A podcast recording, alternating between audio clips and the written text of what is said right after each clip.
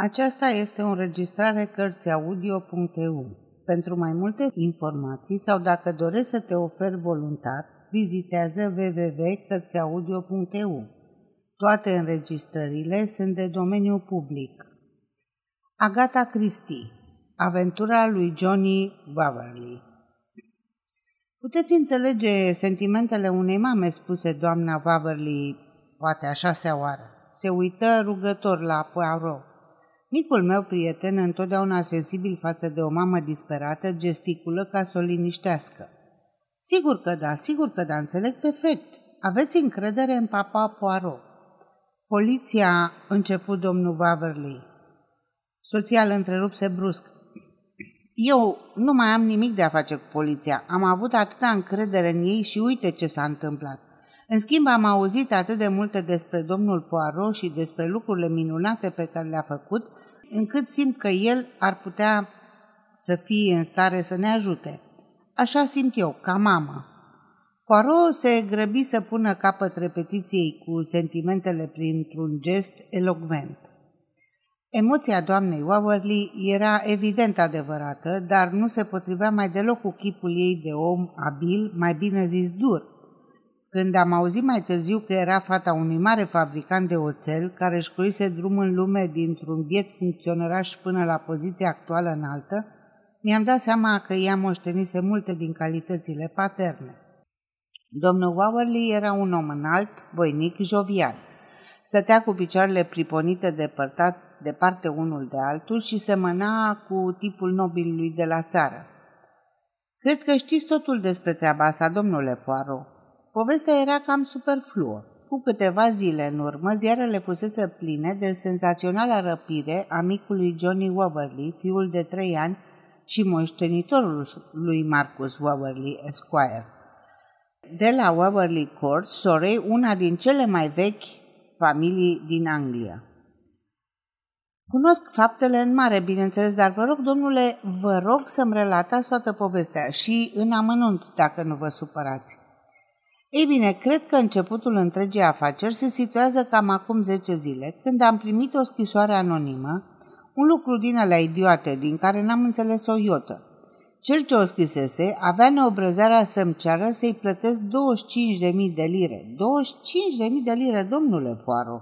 Întrucât nu mi-am dat asentimentul, a amenințat că îl răpește pe Johnny. Bineînțeles că am aruncat hârtia la coș fără să-i mai acord importanță. Am crezut că e o glumă proastă.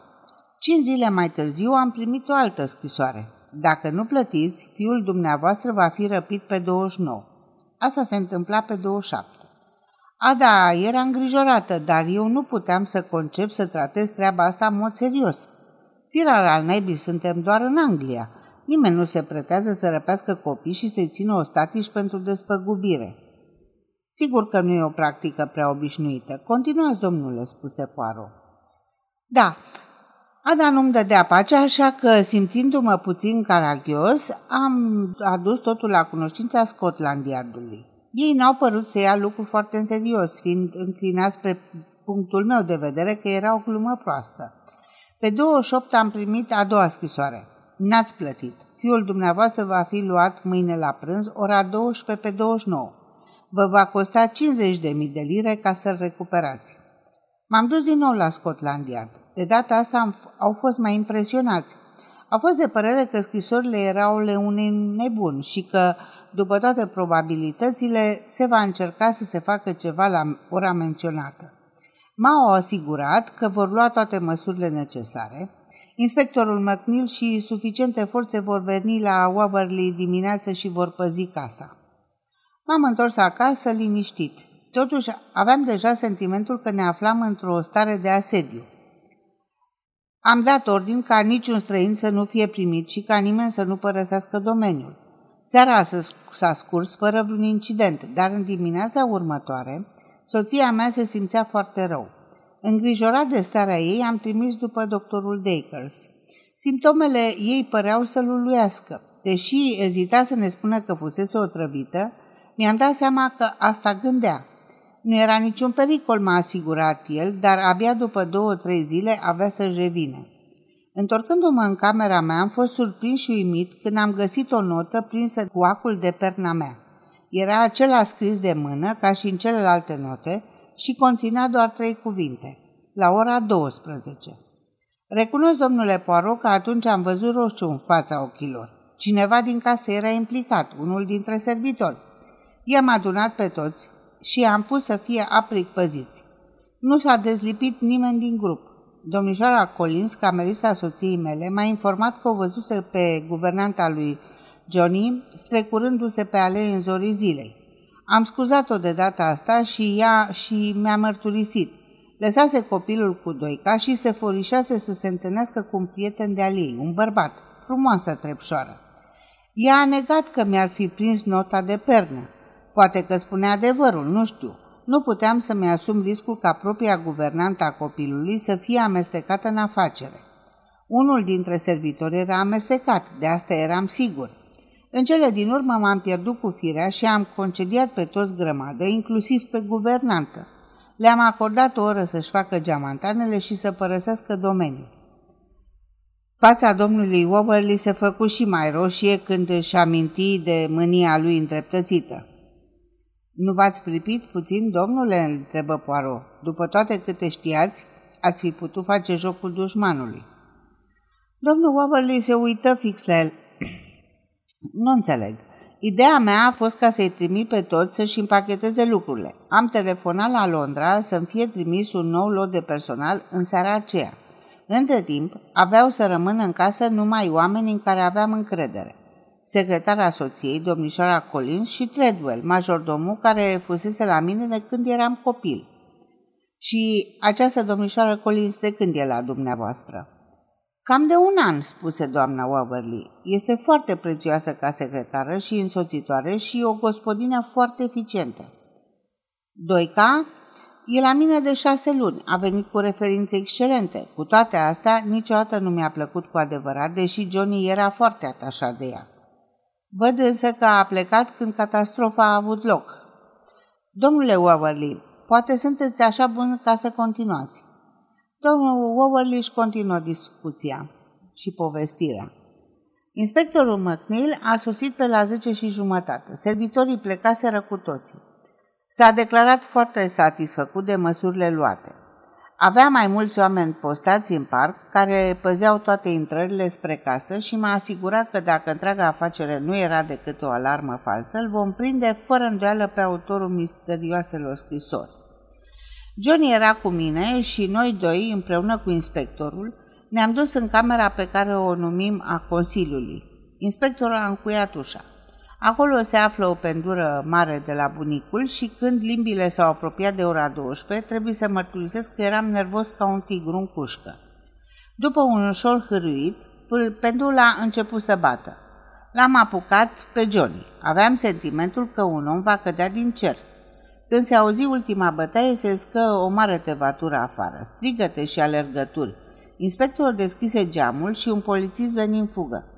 L-am prins, domnule, spuse el pe nerăsuflată. Se furișa prin tufișul. Are o îmbrăcăminte cu totul ciudată pe el.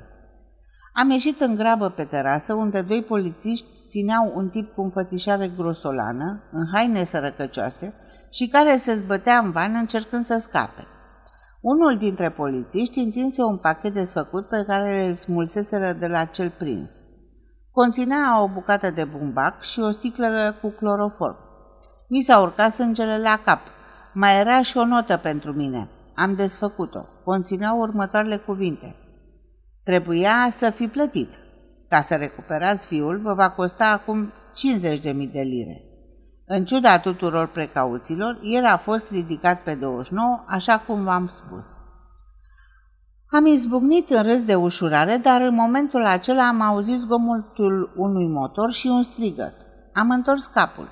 Străbătând alea dinspre sud, cu o viteză mare, am văzut o mașină joasă lungă gri. Omul care conducea era cel care strigase, dar nu lucrul ăsta mă șocă de moarte, ci imaginea buclelor blonde. Copilul era în mașină. Inspectorul scăpă o înjurătură. Copilul a fost aici, acum un minut, strigă el. Ne măsură pe toți cu privirea. Eram cu toții acolo, eu, Treadwell, domnișoara Collins.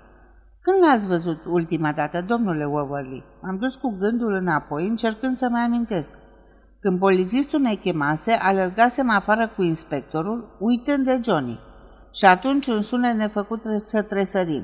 Bătea orologiului bisericii din sat. Cu exclamație, inspectorul scoase ceasul din buzunar. Era exact ora 12.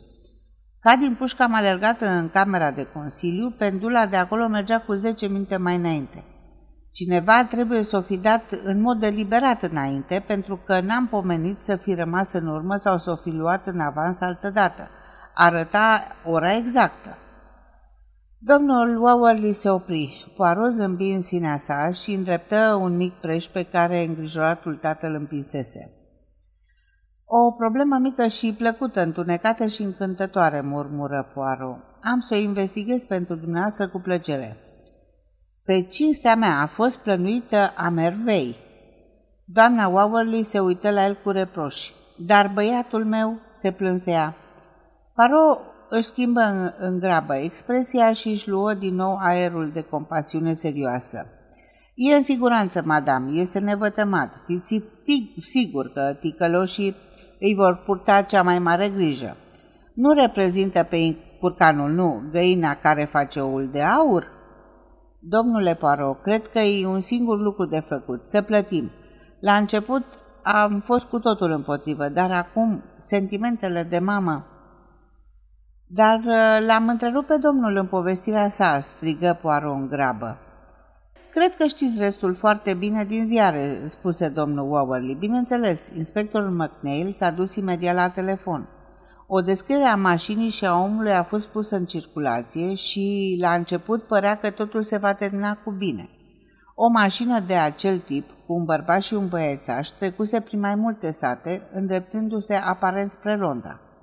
Într-un loc se opriseră și s-a observat că băiețelul plângea și că era evident teamă de însoțitorul lui.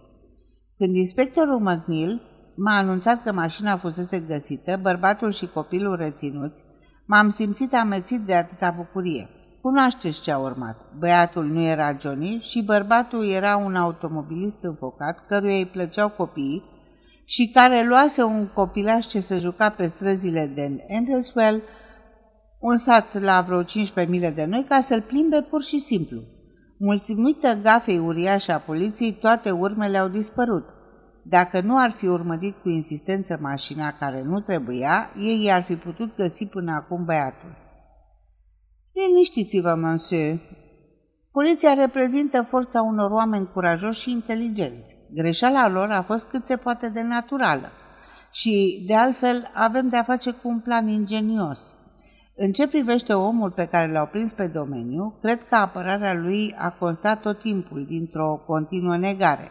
El a declarat că nota și pachetul i-au fost date să fie aduse la Waverly Court. Bărbatul care i le-a dat l-a plătit cu o bancnotă de 10 șilingi și i-a mai promis încă una dacă el avea să înmâneze exact la ora 12 fără 10.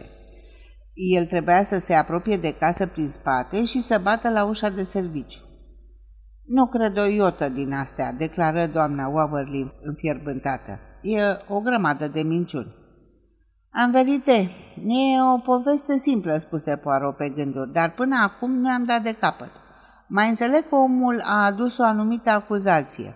Se uită întrebător spre domnul Waverly. Acesta se roși ușor. Tipul a avut impertinența să pretindă că l-a recunoscut pe omul care i-a dat pachetul în persoana lui Treadwell numai că tipul și-a ras mustața. Redwell, care s-a născut pe moșie. Pară zâmbi puțin uh, la indignarea nobilului de țară. Totuși, chiar dumneavoastră suspectați că un om al casei ar fi putut fi ajutat la răpire. Da, dar nu Treadwell. Și dumneavoastră, doamnă, întrebă Poirot întorcându-se deodată spre ea. Nu putea să fi fost Treadwell cel care i-a dat acestui vagabond închisoarea și pachetul. Dacă i l-o fi dat cineva, ceea ce nu cred, i-au fost date la ora 10, spune. La ora 10, Treadwell se afla împreună cu soțul meu în fumoar. Ați putut vedea fața omului din mașină, domnule? Semăna cu a lui Treadwell în vreun fel? Era prea departe de mine ca să-l văd la față. Știți dacă Treadwell are vreun frate? A avut mai mulți, dar au murit cu toții. Ultimul a fost ucis în război. Nu prea mi-e clar uh, domeniul de la Waverly Court. Mașina se îndrepta spre cabana din sud. Acolo e o altă intrare. Da, e ceea ce numim noi cabana de est. Poate fi văzută din partea cealaltă a casei. Mi se pare ciudat că nimeni n-a văzut mașina intrând pe domeniu. Toți au dreptul de a traversa pentru a ajunge la o mică capelă. O mulțime de mașini trec pe acolo. Omul trebuie să fie oprit mașina într-un loc convenabil, să fie alergat spre case exact când s-a dat alarma și atenția ne-a fost îndreptată în altă parte. Dacă nu, cumva se afla deja în casă, spuse Poirot pe gânduri. E vreun loc unde s-ar putea ascunde? Ă, știți, în mod sigur noi n-am cercetat temeinic casa în prealabil, nu părea necesar. Îmi închipui că s-ar fi putut ascunde undeva, dar cine să-i fi dat drumul înăuntru? O să ajungem la asta mai târziu. Pe rând, haideți să fim metodici. Nu există nicio ascunzătoare specială în casă? Waverly Court este o locuință veche și câteodată există unghiere ale preoților, așa cum se numesc ele. Doamne Sfinte, există un astfel de ungher. Se deschide dintr-un zid din hol. Ă, de lângă camera de consiliu? Chiar de lângă ușă. Voila! Dar nimeni nu știe de existența lui în afară de soția mea și de mine. Treadwell? Ei, el ar fi putut să audă de ea. Domnișoara Collins nu i-am vorbit niciodată de ea. Poirot reflectă timp de un minut. Bine, domnule, următorul lucru pe care trebuie să-l fac este să vin la Waverly Court. Dacă sosesc în după amiaza asta vă convine, o, cât mai curând posibil, domnule Poirot, strigă doamna Waverly, citiți asta încă o dată. Îi dădu în mână ultima misivă care ajunsese din partea dușmanului la familia Waverly în dimineața aceea și care o determină să-l caute în grabă pe Marele Poirot. Erau date indicații inteligente și explicite în legătură cu plata banilor și se termina cu amenințarea că băiatul va plăti cu viața pentru orice abatere de la ele. Era clar că la doamna Waverly se dădea o luptă între prețuirea banilor și dragostea maternă și că aceasta din urmă câștiga teren. Pară o reținu pe doamna Waverly pentru un minut după plecarea soțului. Madam, adevărul vă rog, împărtășiți încrederea soțului dumneavoastră în majordomul Treadwell? N-am nimic împotriva lui, domnule Poirot. Nu prea văd cum s-ar fi putut amesteca în asta, dar... Da, nu mi-a plăcut niciodată de el, niciodată. Încă un lucru, madame, îmi puteți da adresa guvernantei? Netherall Road, 149 Hammersmith. Doar nu credeți. Nu cred niciodată. Eu îmi folosesc micile cenule cenușii și câteodată, așa câteodată, îmi trece câte o idee. Poirot se întoarse spre mine când ușa se închise. Deci, doamne, nu i-a plăcut niciodată majordomul. Nu e interesantă chestia asta ce zici Hastings. Am refuzat să mă implic. Poirot m-a păcălit atât de des încât acum sunt precaut. E întotdeauna câte un clenci pe undeva. După ce s-a îmbrăcat cu minuțiozitate pentru călătorie, am pornit spre Netherall Road. Am fost norocos să o găsim acasă pe domnișoara Jessie Withers. Era o femeie plăcută la față de vreo 35 de ani, capabilă și cu aere. Nu venea a crede că ea ar fi putut fi implicată în afacere. Era plină de resentimente și amărăciune pentru modul în care fusese concediată, dar recunoscu că greșise. Era logodită cu un pictor care era și decorator, ce se nimerise a fi în apropiere și dăduse o fugă să-l întâlnească. Lucrul părea cât se poate de natural. Nu prea îl putea înțelege pe Poirot. Toate întrebările lui mi se păreau cam fără importanță. Priveau mai ales obiceiurile ei zilnice de la Waverly Court. Sincer, mă plictisisem și m-am bucurat când Poirot își luă la revedere. Răpirea e o treabă simplă, mon ami, constată el, în timp ce oprea un taxi pe Hammersmith Road și apoi îi ordonă să meargă spre Waterloo. Copilul acela ar fi putut fi răpit cu cea mai mare ușurință în oricare din zile în ultimii trei ani. Nu văd cum asta ne-ar ajuta cât de cât am remarcat eu cu răceală. O contrar, asta ne ajută enorm, chiar enorm. Dacă trebuie să porți un act de cravată Hastings, cel puțin pune exact în mijlocul cravatei tale. La ora actuală este cu 16 zecime de inci prea mult spre dreapta. Waverly Court era un loc vechi frumos și fusese recent restaurat cu grijă și gust. Domnul Waverly ne arătă camera de consiliu, terasa și toate celelalte locuri care aveau legătură cu cazul. În cele din urmă, la cererea lui Poirot, el apăsă într-un loc pe perete un panou din lambriu alunecă într-o parte și o trecere îngustă ne conduse în unghierul preotului. Vedeți?" spuse Waverly, nu-i nimic aici." Cămăruța era goală, nu se vedeau nici măcar urmele pașilor pe dușumea. M-am apropiat de Poirot, care se aplecase cu atenție asupra unor semne dintr-un colț. Ce crezi despre asta, prietene? Erau patru urme foarte apropiate. Un câine, am explicat. Un câine foarte mic, Hastings. Un câine pomeranian 2. Mai mic decât un pomeranian. Un grifon, am sugerat eu într-o doară. Mai mic chiar decât un grifon, o specie necunoscută, clubului Kennel. M-am uitat la el, fața ei era luminată de emoție și satisfacție. Am avut dreptate, murmură el. Știam că am dreptate. Vino, Hastings. În timp ce ieșeam în hol și panoul se închidea în spatele nostru, o tânără ieși pe o ușă de la capătul culoarului. Domnul Waverly ne prezentă, domnișoara Collins. Domnișoara Collins era de vreo 30 de ani, iute și repezită din fire. Avea părul blond, chiar foarte deschis și purta lornion. La cererea lui Poirot am trecut într-o cameră pentru micul dejun și o chestiona aproape îndeaproape în privința servitorilor și mai ales în legătură cu Treadwell. Ea a recunoscut că nu-l plăcea pe mazordom. Își dă aer, explică ea. Apoi trecură la problema meniul pe care le avusese doamna Waverly în seara de 28. Domnișoara Collins declară că se servise din aceleași platouri sus în camera ei și nu simțise nimic rău. Când se depărtă, i-am reamintit lui Poirot. Câinele, am șoptit. A, da, câinele, zâmbi satisfăcut. Țineți cumva pe aici vreun câine, mademoiselle? Sunt doi câini găsiți în cuștile de afară. Nu, mă refer la un câine mic, la un câine de rasă. Nu, n-avem așa ceva. Parou o lăsă să plece, apoi, apăsând pe buton, îmi spuse Minte această domnișoară Collins, probabil că și eu aș face un loc cu ei. Acum să-l vedem pe majordom. Tedwell era un personaj impunător. Îi spuse povestea cu aplom perfect și aceasta era în esență asemănătoare cu cea a domnului Waverly. Recunoscu că știa de secretul unghierului. Când se retrase în cele din urmă cu ținuta țeapănă, am întâlnit ochii zeflemitori ai lui Poirot. Ce crezi despre asta, Hastings?" Dar tu, am parat eu. Ce prudent ai devenit, Celulele cenușii nu vor funcționa niciodată, niciodată, dacă nu le stimulezi.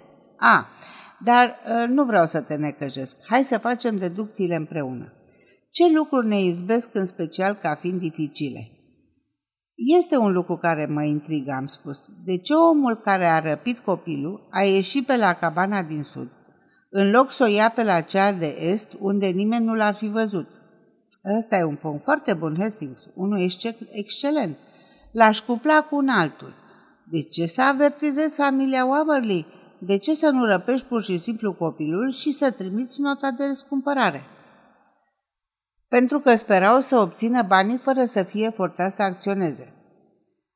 Sigur, era foarte improbabil să li se dea banii după doar o simplă amenințare. Totodată doreau să concentreze atenția asupra orei 12 pentru că atunci când vagabondul a fost prins, celălalt să iasă din ascunzătoare și să plece neobservat cu copilul. Asta, asta nu schimbă cu nimic faptul că făceau un lucru dificil care era foarte ușor. Dacă nu specifică ora sau data, nimic nu era mai ușor decât să aștepte ocazie și să ia copilul cu mașină într-o zi când el se afla la plimbare cu guvernanta. Da, da, mi-am dat acordul cu oarecare îndoială. De fapt, este vorba despre o punere în scenă, mod deliberat, a unei farse. Să abordăm problema și dintr-un alt punct de vedere. Totul conduce la concluzia că a existat un complice în casă. Punctul numărul 1. Misterioasa otrăvire a doamnei Waverly. Punctul numărul 2.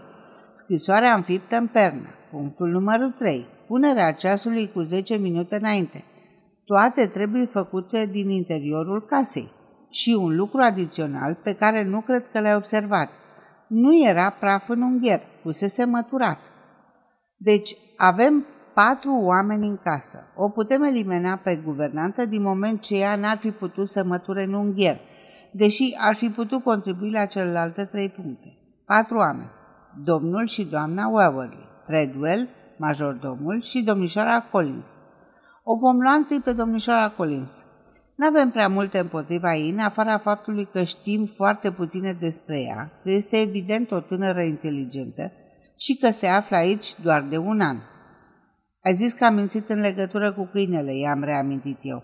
A, da, câinele. Poară zâmbi într-un fel aparte. Acum să trecem la Treadwell. Există mai multe lucruri suspecte împotriva lui. Unul dintre acestea este declarația vagamotului că Treadwell i-a dat pachetul în sat. Dar Treadwell poate dovedi, dovedi contrariul cu un alibi. Chiar și în acest caz, el ar fi putut să o trăvească pe doamna Waverly, să prinde nota cu un act de pernă, să aranjeze pendula și să curețe ungherul. Pe de altă parte, el s-a născut și a crescut în serviciul familiei Waverly. Pare cât de puțin probabil că el să, fă, să fi plănuit răpirea fiului familiei. Nu i-ar sta în caracter. Atunci, cine? Trebuie să procedăm logic, oricât de absurd ar putea părea să ne gândim puțin la doamna Waverly. Dar ea este bogată, banii sunt ai ei. Cu banii ei a fost restaurat acest domeniu de căzut. Ea n-ar avea niciun motiv să jăpească fiul și să-și plătească ei însăși banii. Soțul este însă într-o situație diferită. El are o soție bogată. Nu este același lucru cu a fi bogatul însuți. De fapt, am impresia că domnule nu-i place deloc să facă risipă cu banii ei, cu excepția unui pretext foarte bun. Dar domnul Waverly, după cum poți vedea de îndată, este un bon viveur. Imposibil, m-am stropșit eu. Câtuși de puțin. Cine expediază servitorii? Domnul Waverly. El poate scrie notele, droga nevasta, poate umbla la limbile orologiului, stabili un excelent alibi pentru credinciosul său Treadwell. Lui Treadwell nu i-a plăcut niciodată doamna Waverly. El este devotat stăpânului său și implicit dornic să asculte ordinele. Au fost trei inși implicați, Waverly, Treadwell și un oarecare prieten al lui Waverly. Aceasta este greșeala pe care a făcut-o poliția.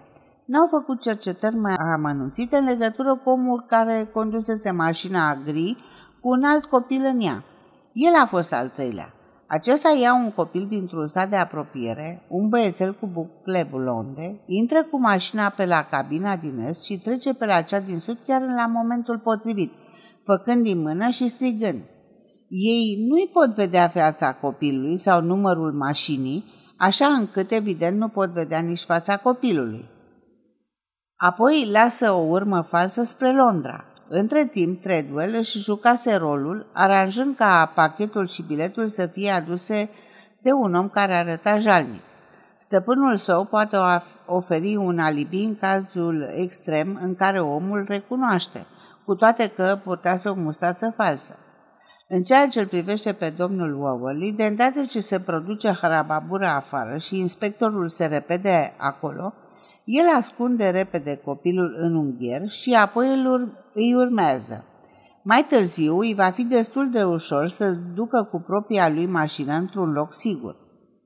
Dar ce cu câinele?" am întrebat și despre minciunile domnișoarei Collins.